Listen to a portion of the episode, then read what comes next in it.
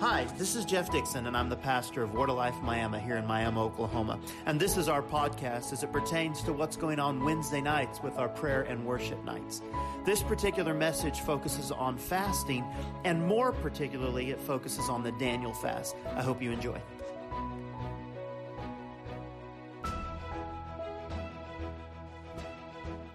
I want to take some time over the next couple of weeks and teach on fasting and prayer, because nothing moves the heart of God like asking Him to move, and nothing prepares us to receive like fasting. So I'm going to move super duper fast.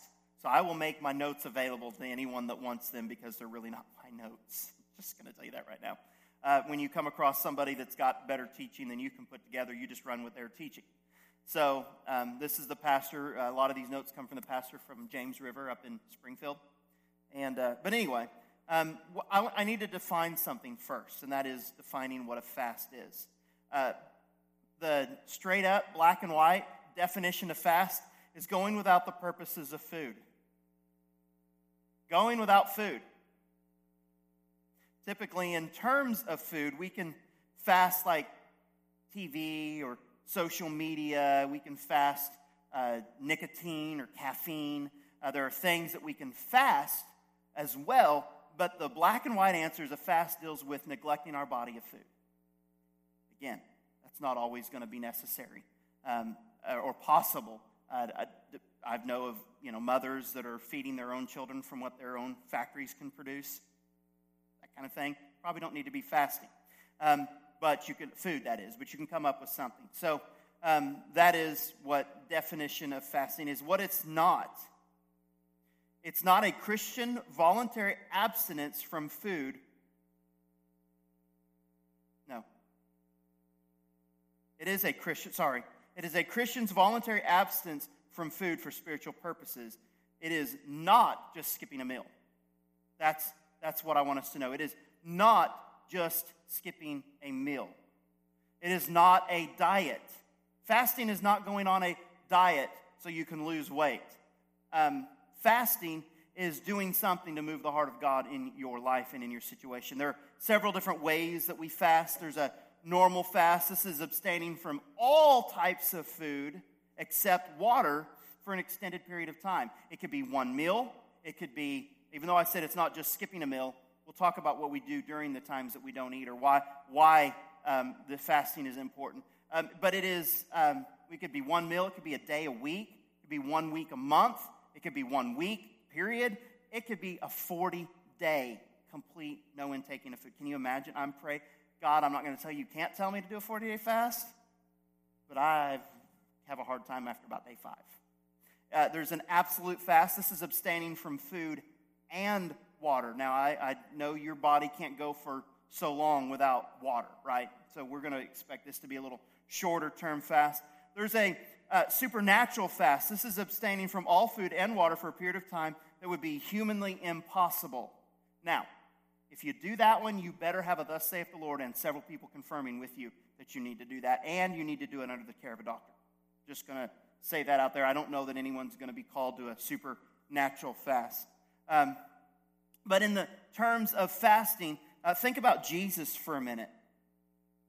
Jesus, there's a story that we're going to look at here in Mark chapter 9. I've got none of this for the screen, but like I said, that's why I'll give you your notes. In Mark chapter 9, there's a scenario where Jesus' disciples were asked to cast a demon out of a guy, and they couldn't do it. And Jesus' response to them in this says, this kind of fast, or this kind cannot be driven out by anything but prayer and fasting.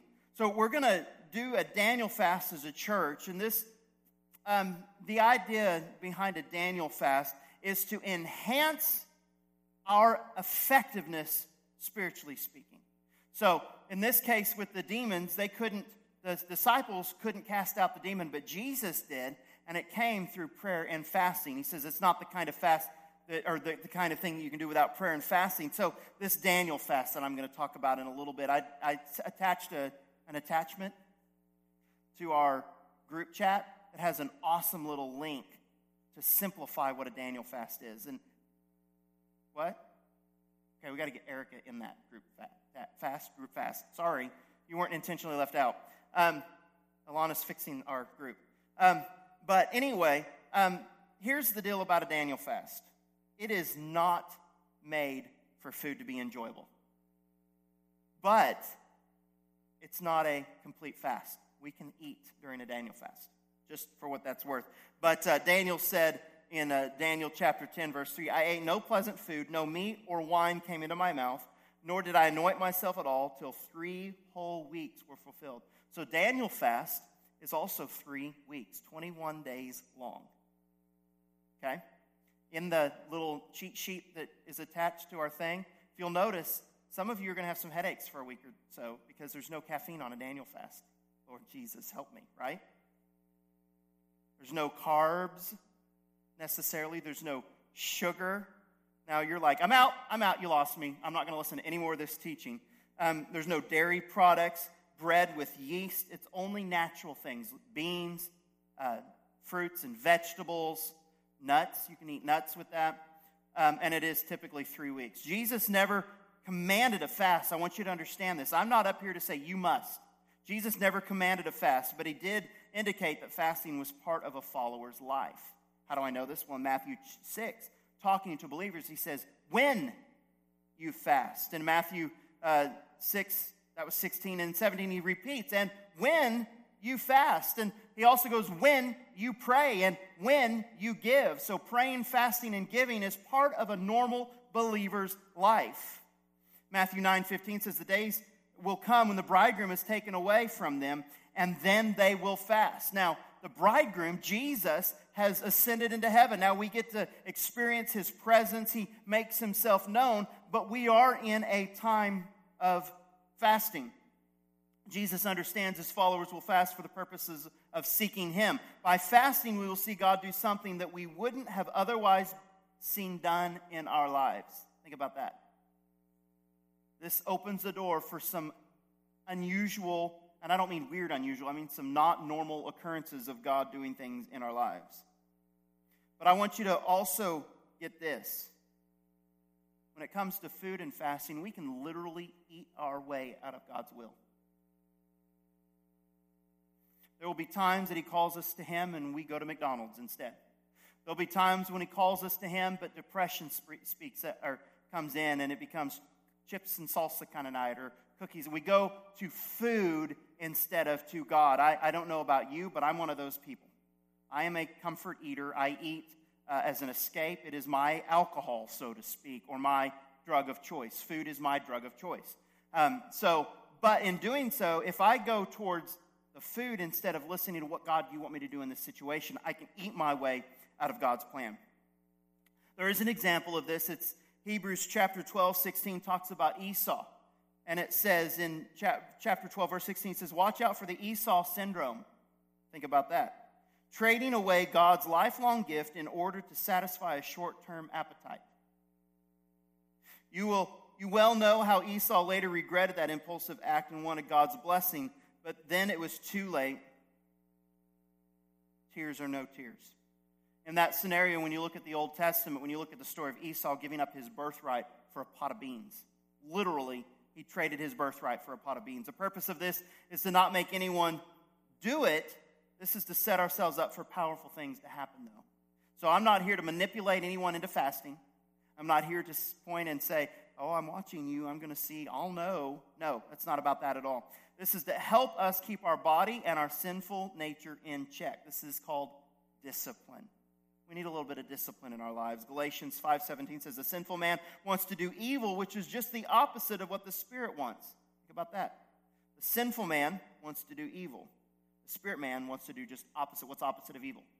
Good, or righteousness, right? And the Spirit gives us desires that are the opposite of what the sinful desire or nature desires. These two forces are constantly fighting at each other. So what we're doing is we're getting our flesh in check to be able to feed and strengthen our spirit man so that our natural, our sinful man no longer has the reins. And I don't know about you, but I oftentimes feel like my sinful man has the reins, is in control. And that's what we're going to do over the next 21 days starting Sunday, is get our spirit man back into control. 5 things that will happen when we fast, and I've got to pick it up because I've got 4 minutes, and I'm just in my introduction. 5 things that will happen when fast. First, fasting helps secure favor in situations. And I'm just going to read through this. I'm going to try not to expand too much. Nehemiah in the Old Testament is the chief advisor to the king of the most powerful empire in the world at this time. This is the Persian Empire. And he's an advisor to that king. Almost 50 years before what I'm about to read about, Jerusalem has been allowed by the king to begin to rebuild their walls. The Jewish people are now being allowed to rebuild their walls around Jerusalem. It is a place of protection and a hope. They rose up and they told the king of Persia, or some Jewish people, however, rose up and they told the prince of Persia that rebuilding the walls was bad news. So he stopped the building of the walls. We can read this in Ezra chapters 4 and 5. And they stopped the building, burned the gates, began to tear down the walls, and this hurt or bothered Nehemiah to a great extent. And Nehemiah thought that's not how it should be. We've got to have this place of God fortified. Fasting will move God in response to your situation. Check this out, Nehemiah chapter 1, verse 4. It says, as soon as I heard these words, I sat down and wept and mourned for days, and I continued fasting and praying before the God of heaven. And that was verse 4. In verse 11, he says, O Lord, let your ear be attentive to the prayer of your servant and to the prayer of the servants who delight to fear your name, and give success to your servant today, and grant him mercy in the sight of this man. Now, I was a cupbearer to the king. And what happened is the king said, go ahead. He had favor with the king to begin to build the wall. You see, he's been fasting and he's been praying, not just for a day, but for 4 months, so that the man in charge would have a change of his heart and his mind. And he did so. First thing, fasting helps secure favor in our situations. What is your situation? What are you going through? Where do you need favor? What do you need God to do on your behalf? And maybe fasting before the Lord can allow something to happen that changes the heart of the wicked. It's such a powerful thing. Number 2, fasting can bring healing. Isaiah 58 is a chapter on fasting. And in verse 8 it says, there shall be light break forth like the dawn, and your healing shall spring up speedily. Did you hear that? Your healing, it will come speedily. Your righteousness shall go before you. The glory of the Lord shall be your rear guard. And I remember talking oftentimes about when God seems to be gone, but really what he's done is he's moved from in front to guard our back. Interesting thing to think about there, but just know that fasting can bring healing. Number 3, fasting prepares us for a new season of ministry. Every year there's a new season of something that we're stepping into as a church. Fasting prepares us for a new season of ministry, and I wouldn't want to do this without all of us together in unity. In Acts chapter 13, verse 2, it says, while they were worshiping the Lord and fasting, the Holy Spirit said to them, he said, set apart for me Barnabas and Saul to the work which I have called them. This is a calling of a change of the guard, a change of the way of ministry. I don't want to do this without God. Fasting aligns us with God's plan, especially for this year. You might have a big decision you need to make, a change in your life, some kind of move in a different direction. Fast. And when you fast, powerful things will happen in your life. It's impossible for you to fast and for God not to do big things. Think about that. It's impossible for you to fast and God to remain silent or God to remain inactive in your life. You've got to watch out for his timing, because oftentimes we go into a fast and 21 days later we're like, I didn't hear the word of God at all. Then we begin to live in the voice of God, so to speak, over the next several months, if not through the whole year. Number 4, fasting empowers us and gives us greater awareness of God's presence. When you begin to seek God and get hungry, this will move your heart to God. Here's the deal. Even on a Daniel fast, you will be hungry. Do you know what we need to realize is those pains in our stomach are not to draw us to food. They're to draw us to the King. And when you begin to get hungry, get into your word, get into worship, and get into prayer. Get into the presence of God and allow him to nourish your soul instead of the food that we go to instead. So, and that's not a case of I'm hungry, nuts are on my okay list, I'm going to pop some nuts. No, when you're hungry, go to the presence of God. I would encourage you on a Daniel fast to set specific times to eat. So don't eat throughout the day. Eat 3 meals and maybe a couple of snacks in between, but time it. Set an alarm. Go by the schedule the best that you can. So it It empowers us to, and gives us greater awareness of God's presence. Luke 4:1. Jesus, full of the Holy Spirit, says, left the Jordan and was led to the Spirit of God into the wilderness. So he left where he was baptized and he went into the wilderness where he fasted for 40 days. That was Luke chapter 4, verse 1. Now, check this out. Luke 4:14. Jesus returned to Galilee in the power of the Spirit. And it's there that he began to do his miracle ministry. He didn't perform any noted miracles at that point prior to fasting and going out being full of the Holy Spirit. From this point on, miracles began to happen in Jesus' ministry. Isaiah 58, remember that chapter in the book of Isaiah that was a chapter on fasting? It says in verse 8, "Then shall your light break forth like the dawn, and your healing shall spring up speedily." We read that earlier, right? Not quite sure why I'm reading it again, but we'll read it again. "Your righteousness shall go before you. The glory of the Lord shall be your rear guard. Then you shall call, and the Lord will answer. You shall cry, and he will say," I love this. Are you ready? He will say, "Here am I." What a powerful thing to be in. I've fasted, I've sought God, and I cry out to him, and he says, "Here I am." We have his attention. You want to see God in your situation, I encourage you to fast. Fifth point. Fasting helps us discern God's will and break Satan's grip. Fasting helps us discern God's will and breaks Satan's grip. Do you think that Satan has his grip on Miami, Oklahoma? Do you want to break that grip? It's going to take fasting. It's going to take us as a group getting downright gritty in the things of God. Daniel 10:1 through 4, it says, "In the third year of Cyrus, king of Persia, revelation was given to Daniel, who is called Belteshazzar." This is the guy that this fast that we're going to do created. Its message was true and concerning a great war. Now, I'm not going to teach on it today, but this great war that's going on, it's one that started then.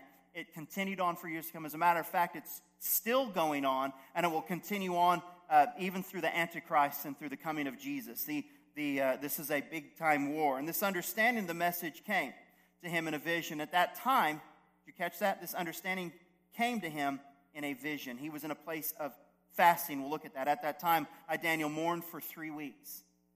I ate no choice food. No meat or wine touched my lips, and I used no lotions at all until 3 weeks were over. And on the 24th day of the first month." On the 24th day of the first month, you realize that Daniel didn't hear from God during his 21 days. He didn't hear him on 22. He heard him on 24.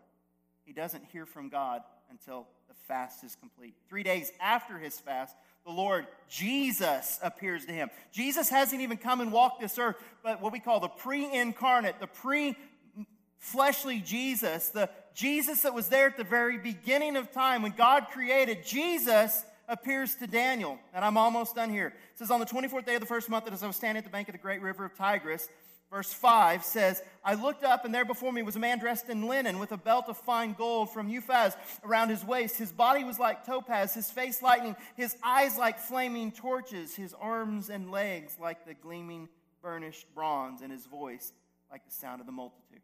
Now we can compare this to the Revelation chapter 1, and when you put them side by side in context, you can see this is Jesus. Jesus has appeared to Daniel. Daniel was the only one who saw this vision. Mind you, Daniel was the only one who fasted. "Those who were there with me," he said, "did not see it, but such terror overwhelmed them that they fled and hid themselves. So I was left alone, gazing at this great vision. I had no strength left. My face turned deathly pale, and I was helpless.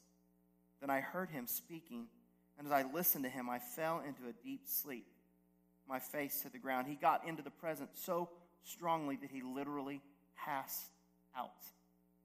He literally fell over in the presence of God. Can you imagine the presence of God being so strong in this place that we pass out, so to speak, that we can't stand in that presence?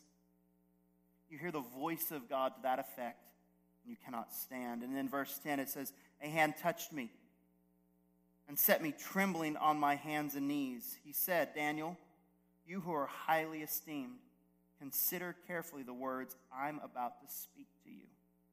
Stand up, for I have now been sent to you.'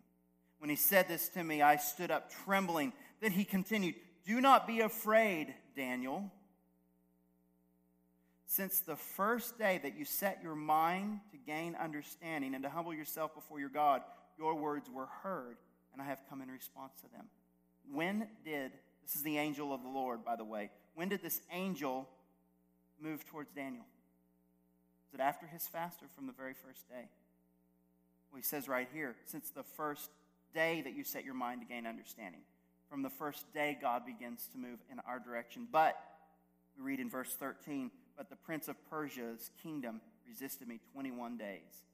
This is a battle that went on for 21 days. And it was such a big battle. We've got to realize that this man, that is this angel that's speaking, is a pretty stout angel. And it goes on, then it says, then Michael, and even stouter. He's like the highest angel of angels. He's the strongest angel. He's the craziest, the biggest. You know what I'm trying to say? They're not saying, right? He's the most powerful of angels. He says, then Michael, one of the chief princes, came to help me because I was detained there with the king of Persia. Now I have come to explain to you what will happen to your people in the future, for the vision concerns a time yet to come. See, the solution to my situation is not physical. Think about this. The solution to your prayer requests today is not a physical solution. Now, it would be great. The physical is your house gets done, right? Or whatever. There are physical, but the solution is not physical. It is spiritual with a greater reality. The Spirit is what we're supposed to have a greater reality than this world, than these chairs in this room. What we encounter in the Spirit realm should be the greatest reality that we have. Well, I sure hope you've enjoyed today's podcast. I hope it's challenged you and enriched your life. I hope it's helping you live a life closer to service with Jesus Christ. Hey, if it's done anything for you today, if it's meant anything, we could use your support. And there's several ways you can do that. First off, you can pray for us. Pray as we're doing our church plant here in northeastern Oklahoma that God is totally blessing all of our efforts, but also in the area of support. If you want to give financially to what we're doing, you can go to our website at wlmiamma.com. That's wlmiammi.com, and click on the Give tab and go through the process there to contribute. And also, if you are in the area near Miami, Oklahoma on a Sunday morning, why don't you join us for our live experience at 10 a.m.? We'd love to see you. God bless.